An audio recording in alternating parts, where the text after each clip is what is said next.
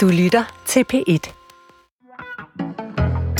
Når jeg ikke lige skifter blæ i størrelse 2 eller 5 på Bertel og Mogens, så skal jeg på grund af min høje alder forholdsvis ofte selv lægge en lort på en vandopløselig opsamlingsdu, hvor i jeg siden skal stikke en podepind, dreje den rundt og indfange en specificeret mængde af den brune substans, som jeg siden skal føre ind i en lille plastikbeholder, hvorpå mit CPR-nummer er anført. Herefter skal prøven sendes til myndighederne så hurtigt som muligt. Udover min årlige skatteopgørelse er det min eneste kontakt til myndighederne. Men nu overvejer jeg at ændre dette.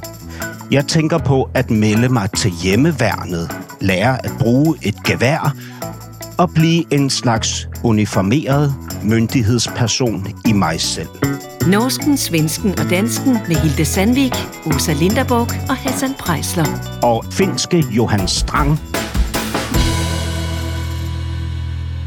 Velkommen tilbake, Johan. Takk skal du ha. Du har jo vært her før. Mm. Eh, og nå måtte vi jo ta deg inn, for en ting er hjemmeværende, men en annen ting er at Finland og Sverige er nå altså med i den største NATO-øvelsen nogensinde.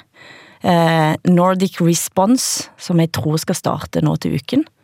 Det er jo en, eh, det er jo en slags ting å markere. Vad tänker du också om det? Jag känner inte någon eufori över den här NATO-övningen. Men om Sverige inte hade varit med i NATO så skulle vi ha varit med i övningen i alla fall.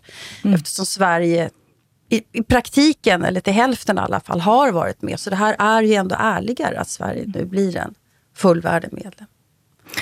Det som, er, det som er specielt og interessant med at ha dig med, Johan, eh, er at eh, du er ikke bare eh, finsk, men du er Norden-ekspert. Og jeg husker forrige gang, når du var med hos oss, så havde du en definition på det at være Norden-forsker og Norden-ekspert. Husker du, hvad du sa? Nej, tyvärr, tyvärr kommer jag inte ihåg. Jag har, vissa forskare så brukar, brukar vad heter det, skriva böcker, men jag, jag, jag, gör, jag brukar köra med one-liners. Men jag kommer inte ihåg vilken det här var. Du sa, du sa att det handlar om att rätt och slett vara expert på alla andra lands förhåll till Sverige. Ja, just, ah, just det. Ja, ja lite så det. är det. Du, du definierar att vara Norden-expert i att man förhåller sig till Sverige. Och så. Mm. Ja, Norden är en samling länder som har ett komplicerat förhållande till Sverige. Ja. Till Sverige, ja. Det stämmer ganska bra. Men forstå, har du förståelse för att Hassan eh, önskar att gå med i hjemmevärnet, Johan? Jag, jag vet inte, alltså det, det känns lite, eh, lite absurt. Alltså, uh, jag tänker ju att i Finland så är ju inte liksom den här uh, krigshetsen, eller jag menar, vi har ju haft en, en ordentlig, ordentlig diskussion om, om, om NATO tycker jag nog och så här, och, och den har, men den har varit väldigt, väldigt ensidig.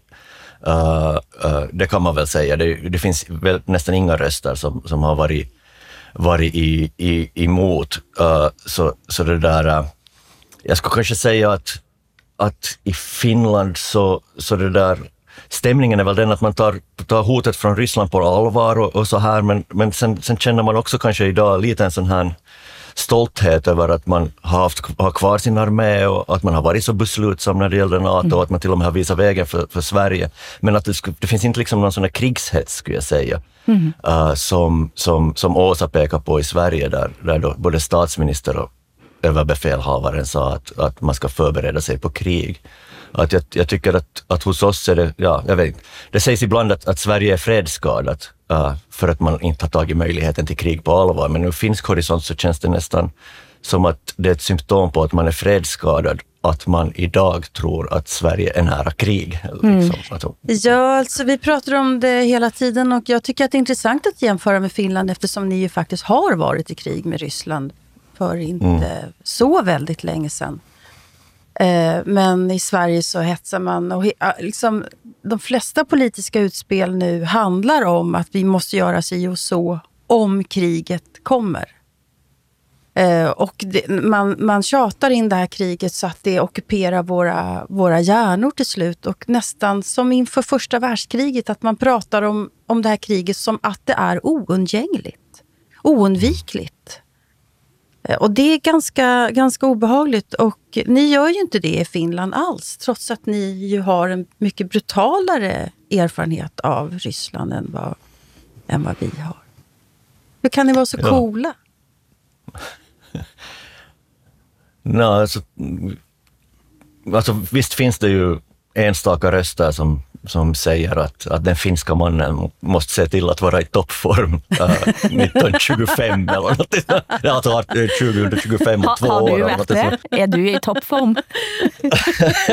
Tyvärr är det på väg neråt hela tiden, känns det som. Men, äh, men äh, Hur, äh, för, hur gör man sig själv i toppform? Jag vet, man går väl på såna här repövningar och, och sånt här. Ja. Jag faktiskt, jag hörde på, på nyheterna att, att det har börjat ordnats kurser, liksom såna förberedande, alltså preppkurser för unga män som ska in i, i militären. För att det, är- det är ganska fysiskt ansträngande och ungdomars fysiska form är inte vad den någon gång har varit. Uh, så, så det, där, det har börjat ordnas sådana här kurser där folk tränar för att klara av militären. Uh, Ja, men, men alltså någon krigshets finns det inte. Alltså det var ju också en journalist från Helsingin Sanomat som reagerade på, på den där krigsretoriken vid Folk och Försvar i Sälen då i, i vintras. Det var en finsk journalist som sa att hej, herregud, vad, vad håller ni på att prata om?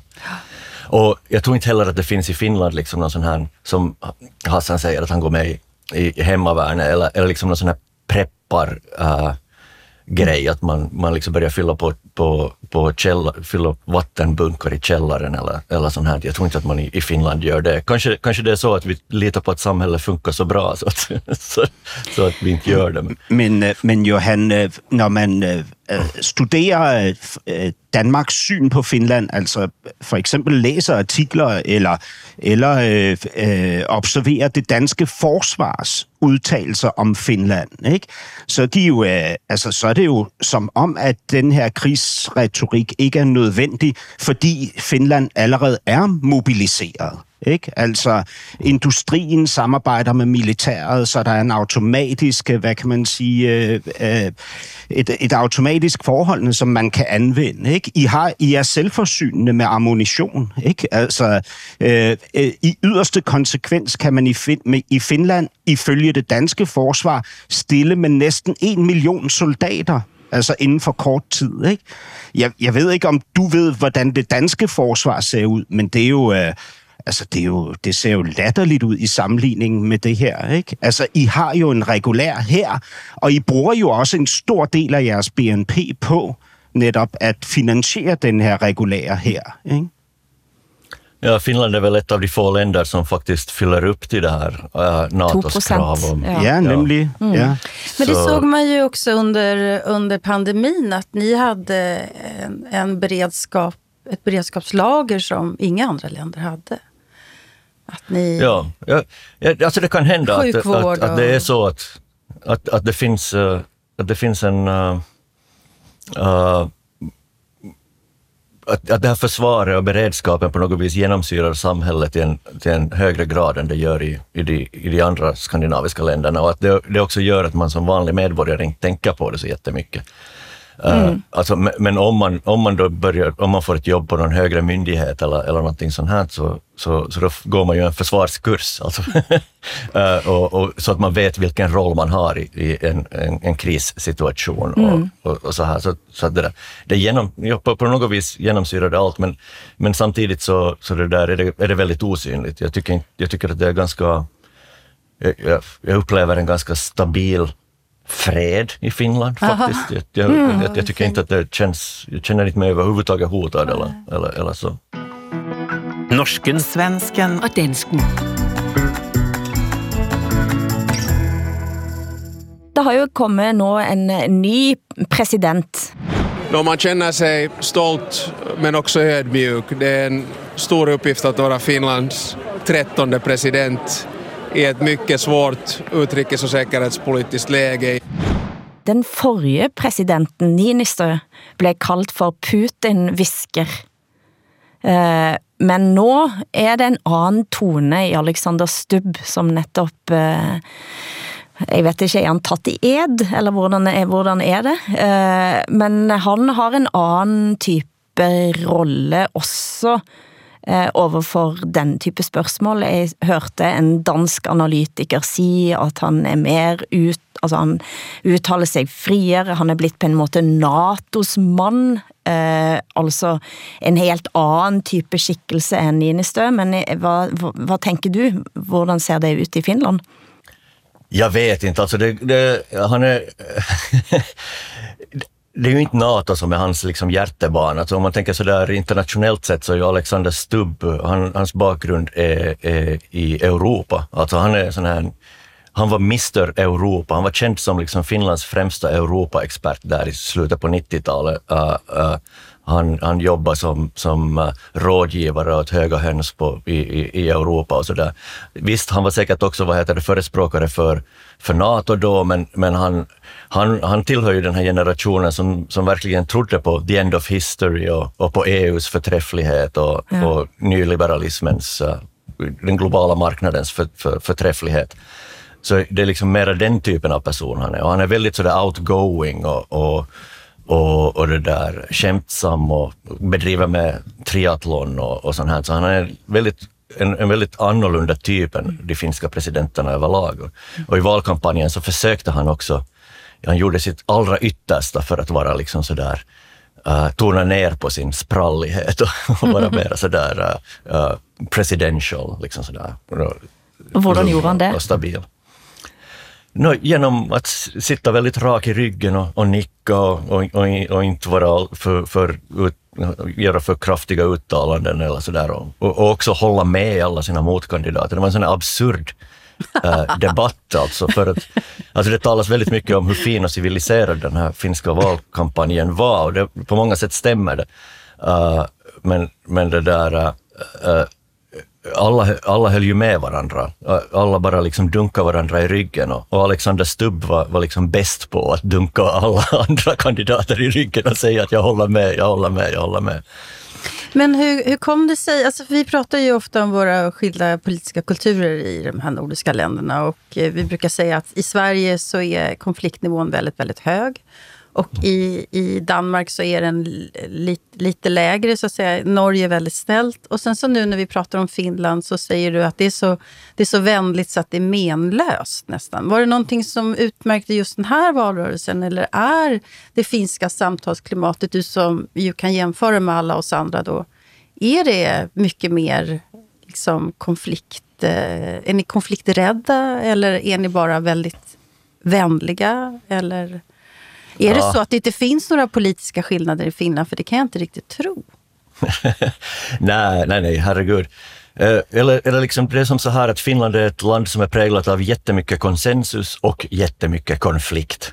Ja, det är som Sverige faktiskt. Ja, det är som ja. Sverige i så fall. Men, ja. men alltså, det, det här handlar ju väldigt mycket om att det var ett presidentval och presidentvalet uh, så presidenten ska för det första leda utrikespolitiken och i Finland så finns det aldrig några konflikter om utrikespolitik. Där är, där är vad heter det, Just. konsensusen ganska, ganska stabil. Just.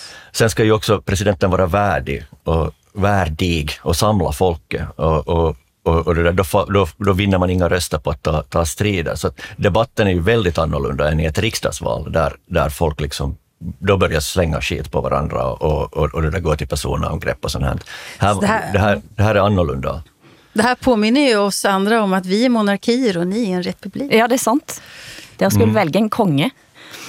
Rätt och slätt. Ja, ja lite, lite så är det. En som, som ska stå värd för, eh, för vad heter det, balen på slottet här, på självständigheten. Det är liksom det främsta uppdraget. Just. Mm.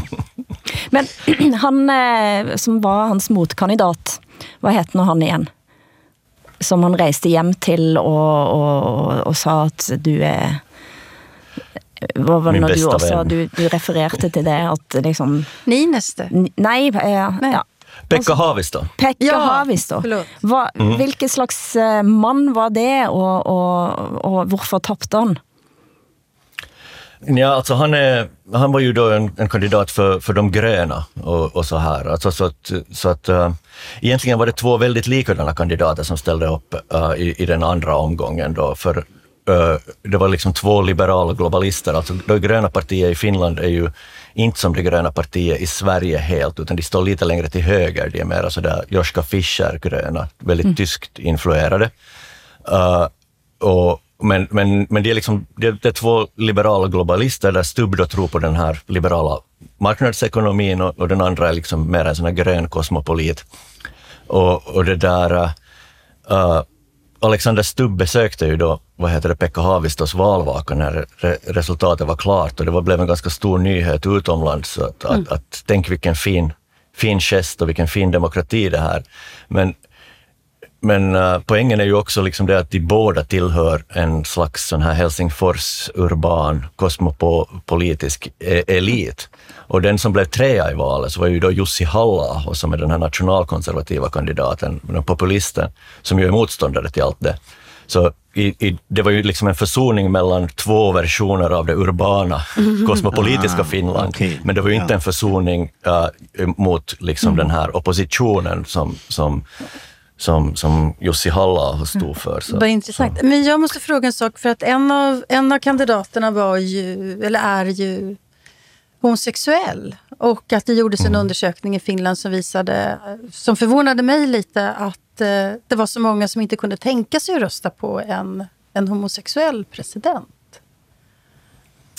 Ja, ja, det var en ganska stor grej i Finland också. Alltså, Pekka Haavisto är ju då, då gay, han bor tillsammans med Antonio Flores, en frisör från Ecuador.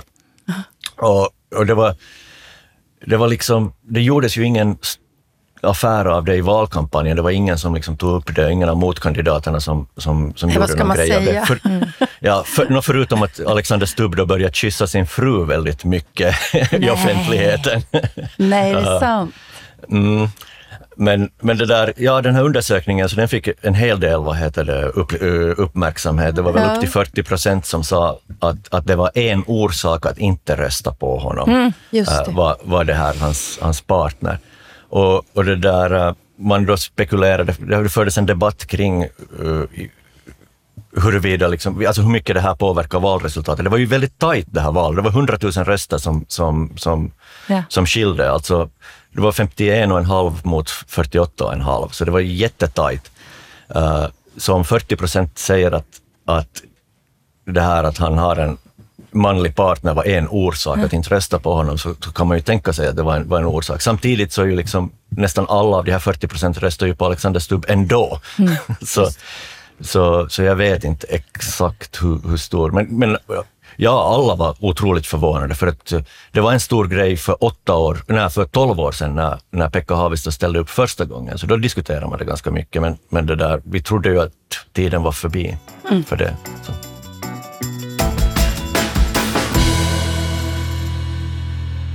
Jeg sidder jo her, øh, nu her øh, er vi et stykke inde i programmet, ikke? og i forvejen så slås jeg med en ret stor opgave, som er at få danskerne til at interessere sig øh, øh, sådan for alvor for det nordiske samarbejde. Ikke? Nu har vi så i denne uges program endnu en gæst, som kommer fra et land, som ligger endnu længere væk mod nord, ikke? altså Finland. Og jeg, jeg tænker, at de fleste danskere lige nu sidder med ømme ører øh, og ikke helt forstår, hvad der foregår.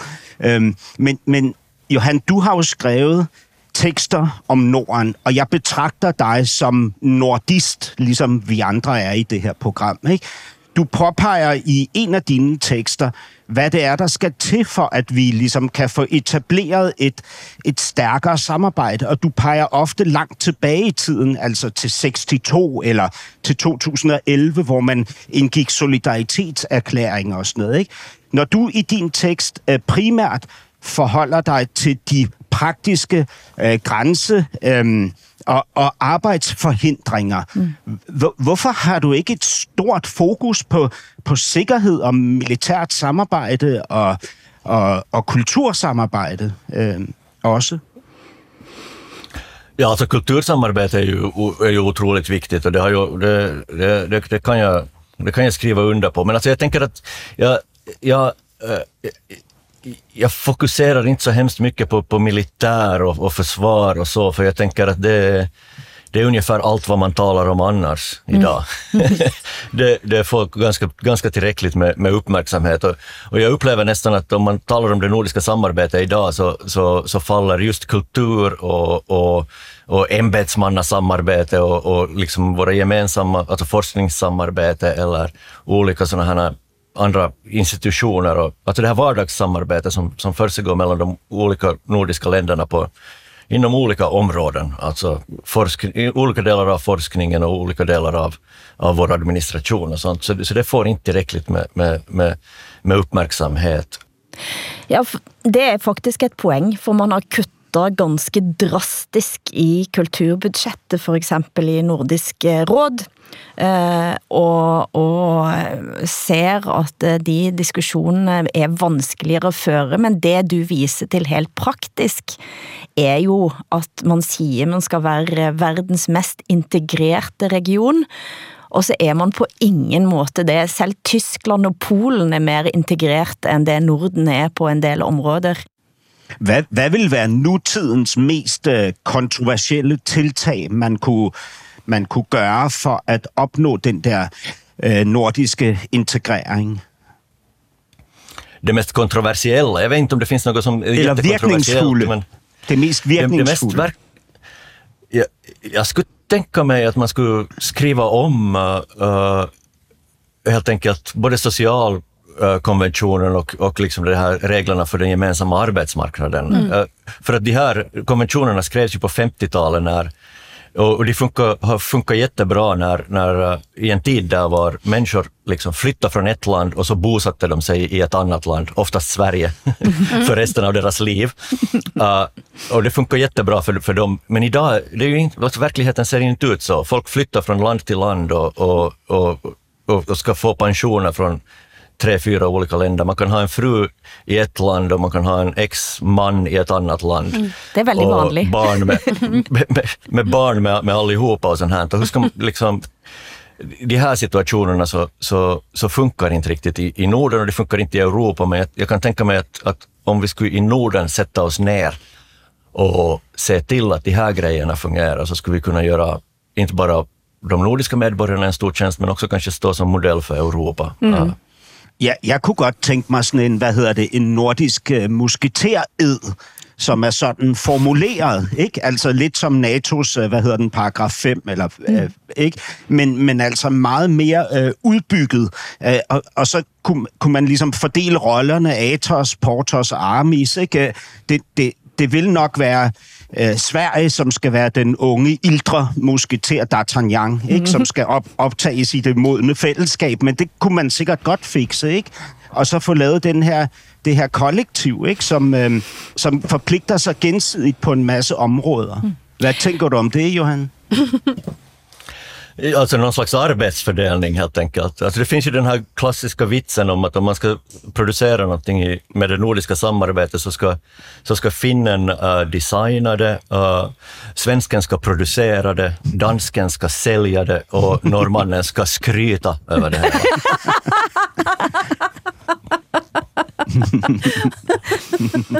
Du lyssnar på Norsken, Svensken och Dansken. Mette Fredriksen besökte Ukraina med ett klart budskap. Alle allerede ska steppe upp. Det skrev alltså Danmarks Radio här om dagen. Så vi blir ved med att ge øh, Ukraina mer och øh, mer. Vi har hela tiden varit ett av de länder som har varit villiga till att göra øh, mest har vi altså fått en ny commander-in-chief i Norden, tenkte jeg da jeg så dette, og husker tilbake til covid-tid, der uh, fru Fredriksen blev vår alles uh, kaptajn. Hvad tror du, Hassan? Er det en, ny, det, en ny rolle her nu på gang? Helt klart, altså, og, og, altså det, det er jo sådan noget med, altså man har jo sådan en oplevelse af, at det ligesom gælder om at komme først, ikke med det største tilsavn, ikke?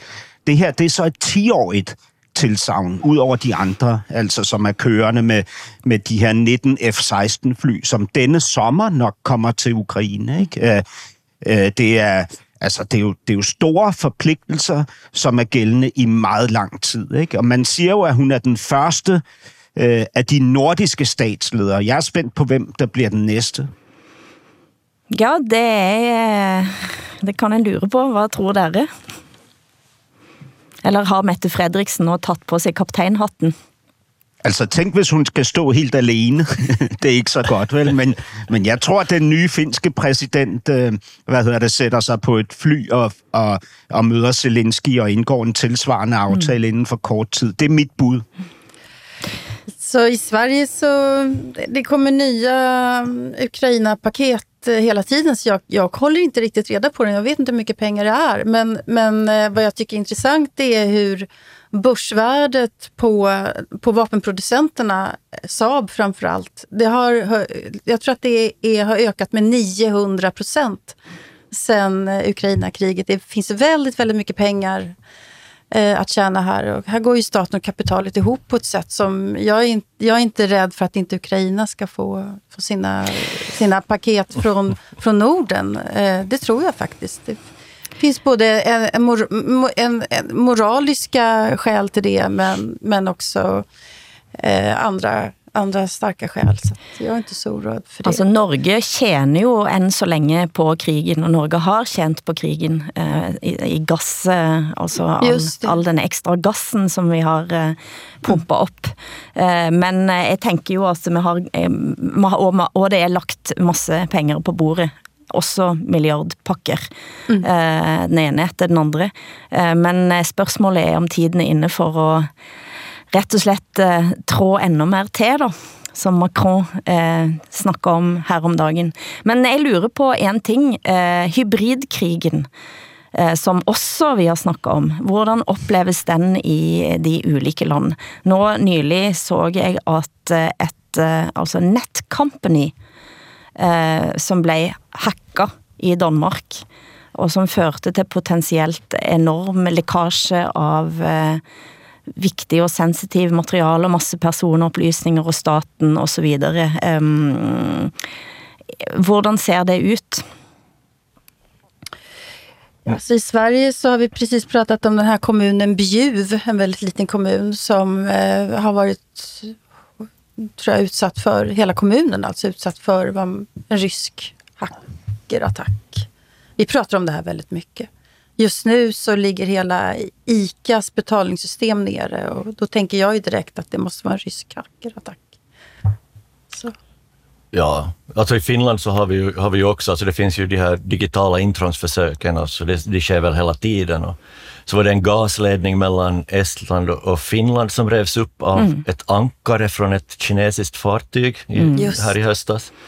Uh, men det som man diskuterar uh, mest så är ju det här uh, Eh, gränsen till Ryssland, för att i, jag tror att det var i, i november så, så började antalet asylsökande från, från Mellanöstern och, och, och, och Afrika och så här, eh, vid, vid gränsövergångarna till Ryssland, det började öka ganska dramatiskt och, och man misstänkte ju då att det var ryska myndigheter som slussade flyktingar mot gränsen uh, i ett försök då att skapa rädsla och kaos i finsk politik. Och, och regeringen och, och myndigheterna så reagerade ju otroligt skarpt. Alltså, först stängde man dem de mest populära gränsövergångarna och sen, sen stängde man flera och, och, till sist så stängde man hela gränsen 30 november. Och den är fortfarande stängd. Mm. Och det förs en diskussion då i vilken mån det är förenligt med, med grundlagen i Finland och hur, i vilken mån det är förenligt med internationell och europeisk rätt att man förhindrar folk från att söka asyl på det här mm. viset. Och man gör livet surt för alla ryssar som bor i Finland. Alltså vi har ju, vi har ju det där 30 000 ryska medborgare och kanske 100 000 rysktalande i, i Finland som, mm. som ju då måste åka med flyg via Istanbul mm. eller An Ankara eller någonting för att, för att komma till Sankt Petersburg. Men, men en kan komma från Kirkenes till Murmansk med buss mm. och så resa till Sankt Petersburg tror jag.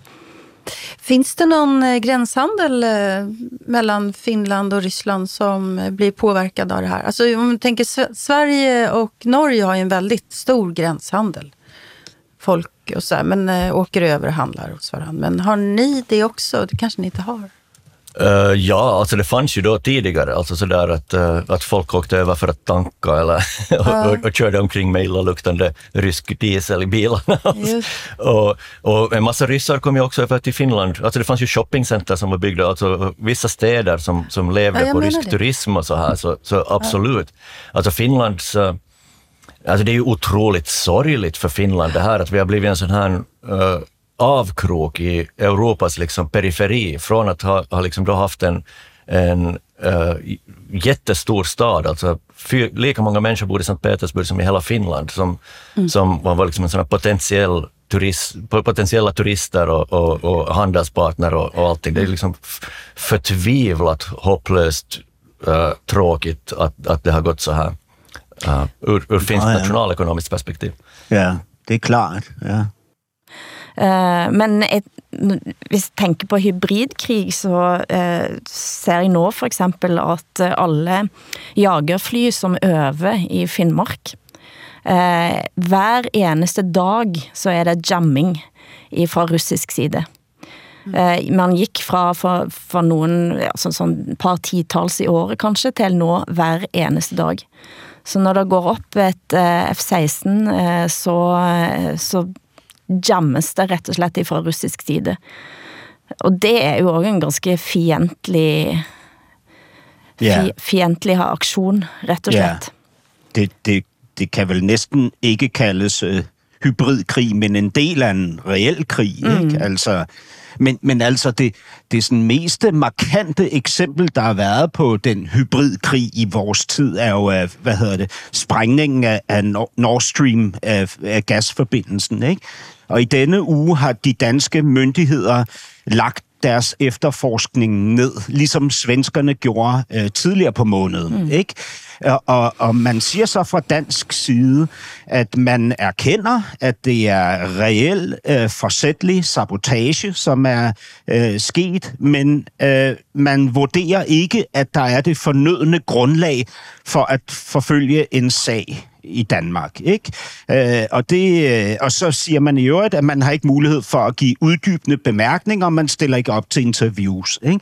At det, det jeg er lidt frustreret over, den her, den her nyhed, som bare passerer uadresseret i denne uge, ikke? Altså, hvad, hvad sker der her? Altså, hvem har sprængt den ledning, og hvorfor må man ikke stille spørgsmål længere til, til at efterforskningen er lagt ned?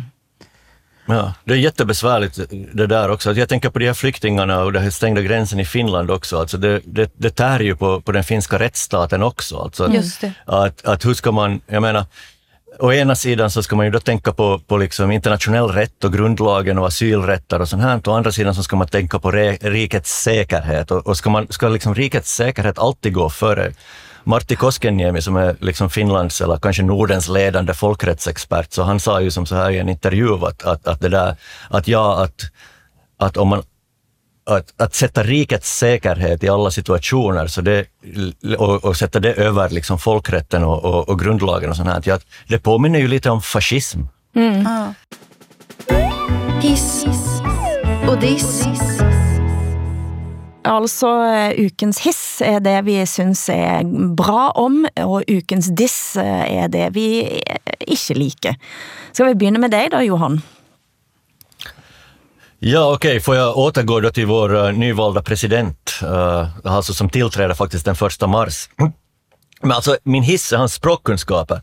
Alltså, han har ju två modersmål, både svenska och finska, uh, och, och sen är han en sann europé som liksom svarar på internationella journalisters frågor på jättebra akademisk engelska och fin tyska och fin franska och så här. Kanske han kan italienska också. Och för att han har varit professor i Florens. Så det här är min, min hiss, alltså hans... eh, Det är ganska ovanligt bland nordiska s- politiker att, att man har sådana här språkkunskaper. Men sen dissen... Men kan han nynorsk? Nej då.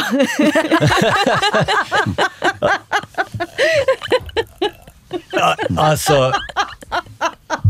Ja, men alltså min diss så, så tänkte jag faktiskt stjäla från Marianne Sundholm som är journalist på, på, på YLE och de har en podcast som heter Politiken på svenska faktiskt som jag kan rekommendera åt er alla. Men, men det där, eh, hon vågar säga det som vi alla andra svenskspråkiga i Finland tänker, alltså, och det är hur infantil han låter när han talar svenska. Mm. Alltså han låter som en, eh, högstadieelev från ett överklassområde i Helsingfors utkant. Han har liksom långa vokaler och konstiga uttryck som att Sverige är våra kumpaner. uh, och så, sånt här. Alltså, man kunde jämföras med hur tonåringar på Östermalm eller Lidingö eller någonting, eller västkanten bär masker eller eller, eller Strandvägen mot Helsingfors. Ja. ja, alltså såna, ja. Så det, han är liksom sån överklass, men inte, inte speciellt värdigt. Och så här kan det gå i Finland när, när svenska är liksom ett hemmaspråk och barndomsspråk, men, men att man jobbar egentligen på andra språk. Mm. Så, så det där, då blir det så här. Men det är min diss, han skulle kunna lära sig lite ordentlig svenska. Hassan? Ja, altså ugens his går til det danske socialdemokratis europaparlamentariker, som nu ønsker ligestilling mellem øh, politikerne i det europæiske parlament og i det danske parlament i forhold til at kunne opnå kongelige ordner. Mm. Ikke? Vi ved jo, at det danske socialdemokrati har stået imod i forhold til ordner, men nu, hvor Mette Frederiksen har åbnet op for, at selvfølgelig skal danske socialdemokrater også kunne modtage øh, knaphulsordner, øh, og, og en stor gruppe socialdemokrater har stillet sig op frivilligt med hånden i luften og sagt, jeg modtager gerne en orden, så er det godt, at dette også udvider sig til de europæiske parlamentarikere. Godt gået, Socialdemokratiet. uh, ugens dis går til TV2, som er endt med at opsige det øh, løse samarbejde, de havde med den danske øh, journalist Jotam Confino, øhm, som har været udsat for en massiv smedekampagne på grund af sin israelske baggrund. Øh, altså, han er blevet øh, markeret som utroværdig blandt øh, rigtig mange mennesker, som har kørt en kampagne. Øh, shame over TV2, vil jeg sige. Han har nu fået job på BT i mm. stedet for. Og så? Ehm, min hiss den, den går till en film som eh, Filip och Fredrik har gjort. De är, för er som inte känner det, då, de är poddare och har tv-program och sådär. De har gjort en road movie som handlar om Philips gamla pappa som gör sin sista resa till Frankrike. Jag, eh, den heter Den sista resan och jag grät och jag skrattade. Det är en stor kärleksförklaring från en son till en pappa, men också till läraryrket. Den är underbar. Veckans diss går till den svenska regeringens eh, NATO-retorik. Eh, man har sagt att Sverige måste gå med i NATO därför att det blir mycket tryggare. Nu säger man att nu när vi har gått med i NATO är Putin jättearg. Eh, så nu har det blivit väldigt farligt här, så att nu kommer kriget snart. Ungefär så. Det är väldigt schizofrent kan jag säga, den svenska NATO-retoriken. Så det är min diss. Och du då, Hilde? Min hiss er den norske legeforeningen som saksøker staten. 180 leger står bak et søksmål mot staten for å at videreutdannelse i Danmark ikke blir godkendt. De kræver, at leger utdannet i Danmark skal få godkendt sitt turnusår, rett og slett. Eh, og her eh, er det talsperson Sigurd Elias Stette, som er initiativtaker, så jeg vil bare si heia Sigurd Elias. Min diss er at kong Harald ligger på sykehus i Malaysia. Mm. Eh, det kan han jo ikke gøre. Eh, jeg håber bare da at eh, han ikke dør i Malaysia, han må komme, komme trygt hjem igen. Det önskar jag också kan jag säga. Ja. Jag älskar kung Harald. ja, jeg vet du gör det. Han kanske håller på at ligge på et sykehus i Malaysia. Vad skulle han där i utgangspunktet? Hiss och diss.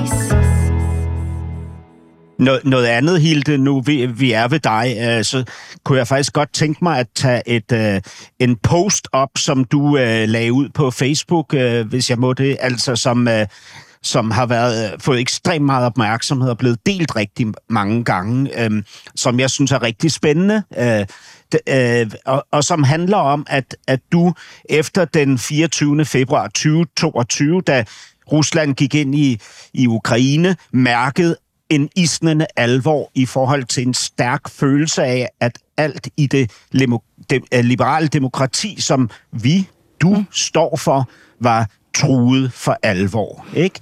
Øhm, og så at du i tiden efter, da Israel går ind i Gaza, oplever øh, en tilslutning, altså en folkelig tilslutning, især blandt ungdommen, mm. til denne her krig nummer to og, og, og protesten mod den, ikke? som du havde ønsket også havde været der øh, under krig nummer et. Ikke? Øhm, og, og så din frustration i forhold til det. Jeg, jeg deler den frustrationen.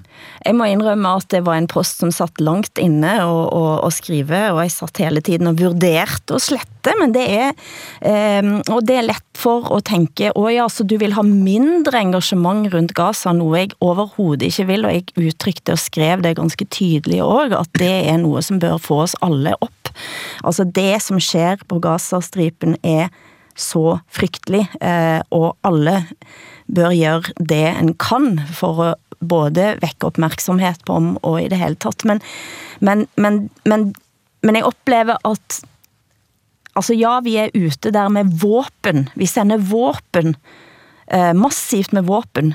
men, men hvor er på en måte det indre immunforsvaret om vad det er, som står på spel? Altså for min del, så det, handler det mye mer om det, end bare disse våbnene, som, som, som sendes. Eh, og så kan man sige, at ja, men statene og politikerne er jo helt enige om at støtte Ukrainer, så man trænger ikke demonstrere. Eh, det er det dilemma der jeg ja, synes er veldig vanskelig, må jeg indrømme. Jeg synes det er kæmpevanskelig. Men jeg vet ikke, hvad, hvad, hvad tænker dere? Nej, men jag tänker... Eh, eh, jag, alltså det, Palestinafrågan är ju så mycket äldre. Vi har, så, vi har, så, vi har flera generationer av, av eh, eh, nya invånare som kommer från, från Mellanöstern. Vi har eh, intellektuella i Sverige som har engagerat sig i den här frågan sedan eh, sen, eh, många decennier tillbaka. Det finns en förförståelse för den frågan. Vilket gör att, att, och, att den ligger liksom, det finns en aktivism kring det där som det inte gör kring, kring Ukraina-frågan. Jag tror inte att man tycker att Ukraina är mindre viktigt. Men om vi skulle gå ut och demonstrera i Sverige mot Rysslands krig så finns det liksom, han skiter ju oss. Men däremot kan vi påverka den svenska regeringen. Kan. Eh, ja. Den svenska regeringens Israel-Palestina-politik. Det är väl den dialektiken mm. tror jag som som ligger i botten här, eller? Altså, der er også noget med den ungdomsgeneration, som du øh, øh, taler om, Hilde, ikke? at den, den ligesom er så voldsomt i opposition til, til det etablerede, hvad det etablerede end er. Ikke? Hvor, om det er fornuftigt eller ufornuftigt, det etableret, så er den i opposition til det. Ikke? Og den har lagt sig lidt i slipstrømmen af sådan nogle besynderlige venstrefløjsidealer fra min barndom, ikke? Mm. hvor man var ekstremt tilgivende over for øh, Sovjetunionen. Ikke? Mm. Selvom det var et redselsregime, så, så omfavnede man ligesom det sovjetiske, fordi det var i opposition til den hyperkapitalistiske vest, vestlige mm. hvad hedder det, aggression og dens forlængede arm NATO, ikke? som man så ikke som en forsvarsalliance, men som et, et aggressionsapparat. Ikke? Øhm, og det, den der konstruktion, den er altså blevet videreført. Jeg mm. troede, den for længst var blevet droppet, mm. den mentale konstruktion. Ikke? Men det er jo den, de går rundt og, og hvad hedder det, ligesom mærker inden i sig, når de går på gaden og protesterer over uhyrlighederne på, i Gaza. Ikke? Jag tror att det är väldigt svårt att, att tänka bort eh, eh alla, alltså eh, USAs och flera allierades aktiviteter i Afghanistan och Irak. Jag tror inte man kan koppla bort det från den här eh, Palestinakonflikten nu. Det här, är, det här är barn som, som, eller det här är människor som demonstrerar nu som aktivister som var barn när 11 september eh, bröt ut. Det är många som är här på grund av, på grund av eh, de krigen. Och att liksom ta bort deras livserfarenheter från, från det här, det tror jag är svårt. Jo, men det er også en generation, som elsker Obama. Altså, jeg mener, der er ikke, hvad hedder ja, det, nej, der er ikke konsensus jag inte att, på den nej, måde. Jag säger inte att det är konsekvent heller, men, men det, här, det är ganska tunga erfarenhet vi pratar om här ändå. Men det är för exempel när uh, København Pride uh, forlanger at uh, København kommune skal ta et forhold til Israel, et standpunkt. Uh, hvis ikke, så vil det ikke samarbejde. Uh, Eh, og, og, og det er jo en interessant tankeøvelse. Putin uh, altså han lagde ordet gay rope i 2014 om alt han hater med Vesten. Mm. Gay rope var absolut alt han hatade med Vesten. Og vi vet hvordan homofile blir behandlade eh, i, i Ryssland. Eh, og dårligere og dårligere. Og man kunne jo tänka sig at pride-bevegelsen i Vesten eh, stod på mål for att støtte sine brødre og søstre og andre eh, i, i Ryssland. Det sker ikke. Eh, heller så, så kræver man eh, eh, et, et syn på Israel, eh, og man vet også hvordan skeive eh, blir behandlet i Midtøsten. Eh, og det, altså, der er nogle ting der, som på en måte, som, som ikke går op for mig, og jeg mener ikke at man da ikke skal engagere sig, eh, men det er som om, altså, og kanskje, jeg, hvis jeg prøver at tænke på det, dette kommer jeg til kanskje angre på, men om man, man opfører sig i demonstrationerne som om at våre samfund er veldig starka samfund upp mot de kræftene, vi står i nå. Og det er vi ikke. Altså Putin har med sig store deler av verden, BRICS-landene. Det er en kæmpe og det betyder at vestens forsvarere, eller forsvarere av det som i alla fall er det, de liberale demokratiernas, eh, kan man säga, värderingar, er veldig få. Eh, og da forundrer det mig på en måte også, at man ikke vrir litt på, på det tankesettet. Og igjen, dette er vanskelig å, å, si noen ting om, og det som sker i Israel, man kan også stille spørsmål ved, i hvor stor grad er Israel Eh, ja, eh, altså vestlig. Eh, man vet at Israel har blitt mer og mer levantifisert, som Asgeir Uland, som har bodd i Israel, en nordmann som har bodd der länge, har pekt på hvordan Israel har blitt stadig mindre av et vestlig land. Så det er så mange sånne kryssende historier som läggs upp på hverandre, og da blir det min verden det går lite i surr, rätt och slett. Jag håller med, alltså det går i surr, men, men om jag bara... Alltså jag tänker när, när, när eh, Ryssland skulle ha, när det skulle vara OS, olympiska lekarna i Sochi, då var det en stor, eh, en stor eh, opinion mm. för att det skulle bojkottas på grund av ja. eh, hur de behandlar homosexuella i Ryssland. Så ja. där fanns det faktiskt en stark, en stark internationell rörelse. Den var väldigt stark i, i Sverige, så man kan inte säga att det inte finns. Men vad jag tycker är fascinerande nu med den svenska NATO-processen, det är att man att Sverige tonar ner kritiken mot Ungern som också mm. har anti-gay-politik. Eh, Turkiet, så här, det är plötsligt inte intressant. Hur vi kan kompromissa bort de här demokratiska fri och mm. rättigheterna som vi själva tycker är så viktiga hos oss. Det är plötsligt, och som vi tyckte var så viktigt att påpeka förut. Man kan prata Ryssland, man kan prata också våra egna allierade, i det här fallet Ungern och Turkiet som har varit på dagordningen mm. i Sverige. Det, det liksom, vi är hotade från alla håll skulle jag säga. Som, Helt som... sikkert. Altså, homoseksuelles rettigheder er underprioriteret i den her tid, må man sige. Men det kommer alligevel bag på mig, det kommer alligevel bag på mig, at Copenhagen Pride mm. har tænkt sig at underprioritere homoseksuelles mm. rettigheder i forhold til at foretage den her virtue signaling, mm. ikke, som de er ude i nu. Ikke? Hvad siger du, Johan? Ja, ja, ja jag, vet, jag kommer ihåg alltså från Sochi, så där tror jag att, att den här uh, finska kulturministern då, Paavo Arhinmäki, jag tror att han satt med en regnbågsflagga. men, men, och jag tror också, alltså jag, jag tänker mig det här med, med, med Ryssland och homosexuellas rättigheter, jag tror att den diskussionen är lite mer närvarande i Finland. Jag skulle inte säga att det är liksom jätte, en jättestor grej, men, men, men uh, Helsingfors hade ju en hel del regnbågsturism från Sankt Petersburg mm. uh, då före, före det där kriget och, och, och så. För då, man kunde komma till, till Helsingfors Helsingfors och gå hand i hand med sin samkönade partner och, mm. och så här. Uh, och jag vill minnas att Ukraina var närvarande i Pride förra sommaren och också sommaren före det, men jag, jag kan, inte, jag kan inte svära, mm. svära på det.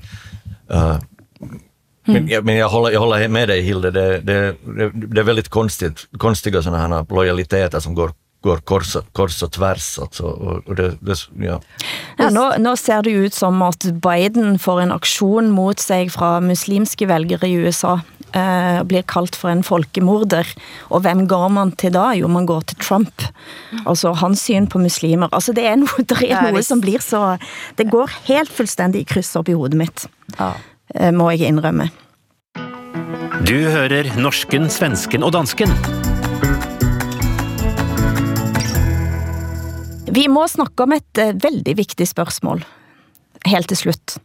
Og det er nemlig, hvor mange ord findes det for at være full? Nu har vi en finne med oss her, eh, og vi vet i Norden at finne, vi har i hvert fall en forventning om at finnene har flest ord, men danskene er heller ikke langt borte, for Danmark har nemlig nå tjekket. 850 ord er fundet. Hassan?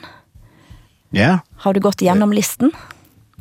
Ja, det har jag faktiskt. Jag syns det är äh, øh, sjovt, att äh, øh, vår utrikesministers namn har funnit väg in på den här listan över de här 895 ord och uttryck som dækker øh, äh, något med ett alkoholförbruk. Alltså, man kan säga, jag laver en Lars Lykke, och det betyder alltså att man dricker sig gott och, och grundigt full i fadöl. Ikke?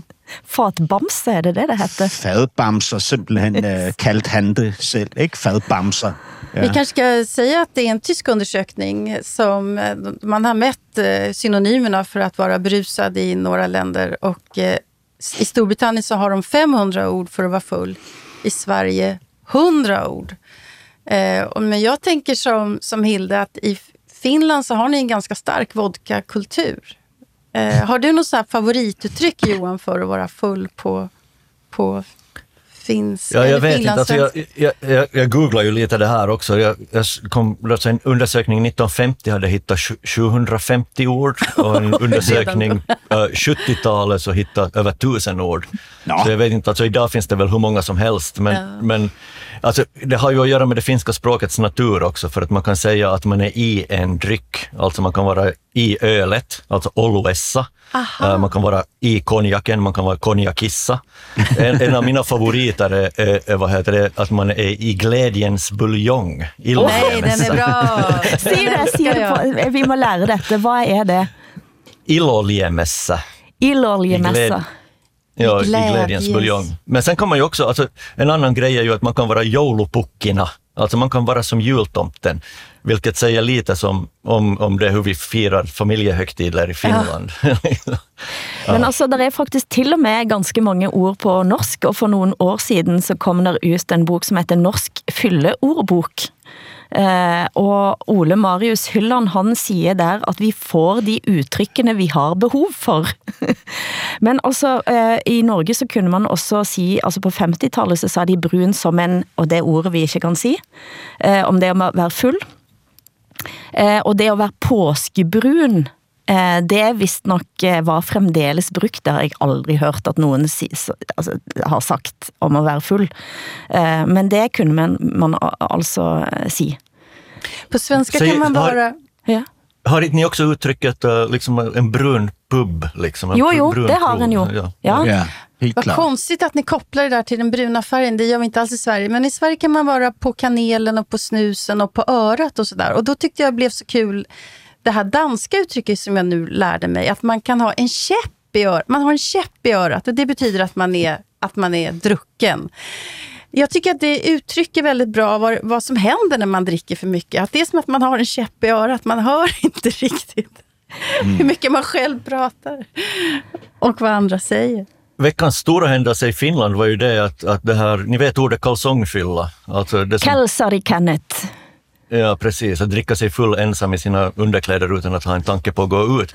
Så det, här ordet, det här ordet är faktiskt med i det senaste avsnittet av The Simpsons. Uh, som sändes i USA förra veckan. Jag har inte sett det själv, men, men det där Homer Simpson lär ha identifierat sig väldigt kraftigt med det här uttrycket. Får man gratulera Finland då till detta genombrott? I... Men eh, alltså, Johan, vad ska vi gå ut? Ja, det blir ju förstås på alkoholtema. Det finns ju massor av sånger som, om, om finnars problematiska förhållande till alkohol och så här. Men, men jag, jag väljer en sång av, av J. Karjalainen. Det är en, en sån här finsk blues och popmusiker som har varit verksam i 40 år. Eller Han är Finlands men, Bruce Springsteen. har jag läst mig till. Aha, ja, ja, det, men det, kan, det, det, passar, det, det passar bra. Ja. Men alltså, låten heter Stindebinde och texten handlar om hur, hur han är liksom ute och går med sin flickvän och så möter han på sin gamla uh, skolkamrat Stindebinde som, som supit ner sig och blivit ett fyllo. Uh, och Stindebinde hälsar på dem och bockar och bugar och önskar det unga paret all, all lycka och, och, och, välgång. Och alla finländare känner igen det här draget hos våra, våra fyllon, alltså hur de söker kontakt med oss, uh, hur de ser liksom en slags förlorad framtid för sig själva i oss. Men det vackra är ju att det här sker helt utan bitterhet. Mm. Uh, istället önskar de oss allt gott och, och, och önskar att vi har det bra. Och, och, vi som har det bra, så vi skäms lite. Uh, och det, det, är så jättefint och melankoliskt att vi har, så, vi har världens vackraste fyllon i Finland. Mä kävelin yhdessä tyttöni kanssa, kun vastaamme tuli stinde pinde. Kännissä tai kamoissa, ihan sekaisin. Tukka pitkä ja rasvainen, sormet tupakan kellastamat. Hän otti meitä käsistä, niin kuin vanha mies ja sanoi, onnea,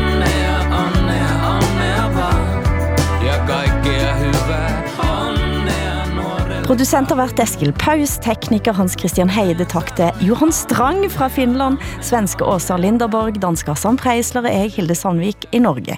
Norsken, svensken, dansken og altså finnen er produsert av Hilde Sandvik AS i samarbeid med både og fra NRK, SR og DR. Redaktør for programmet er Ole Jan Larsen. Husk at dette også er en podcast som du kan høre alt på lørdag, som i SR Play, DR Lyd og NRK Radio.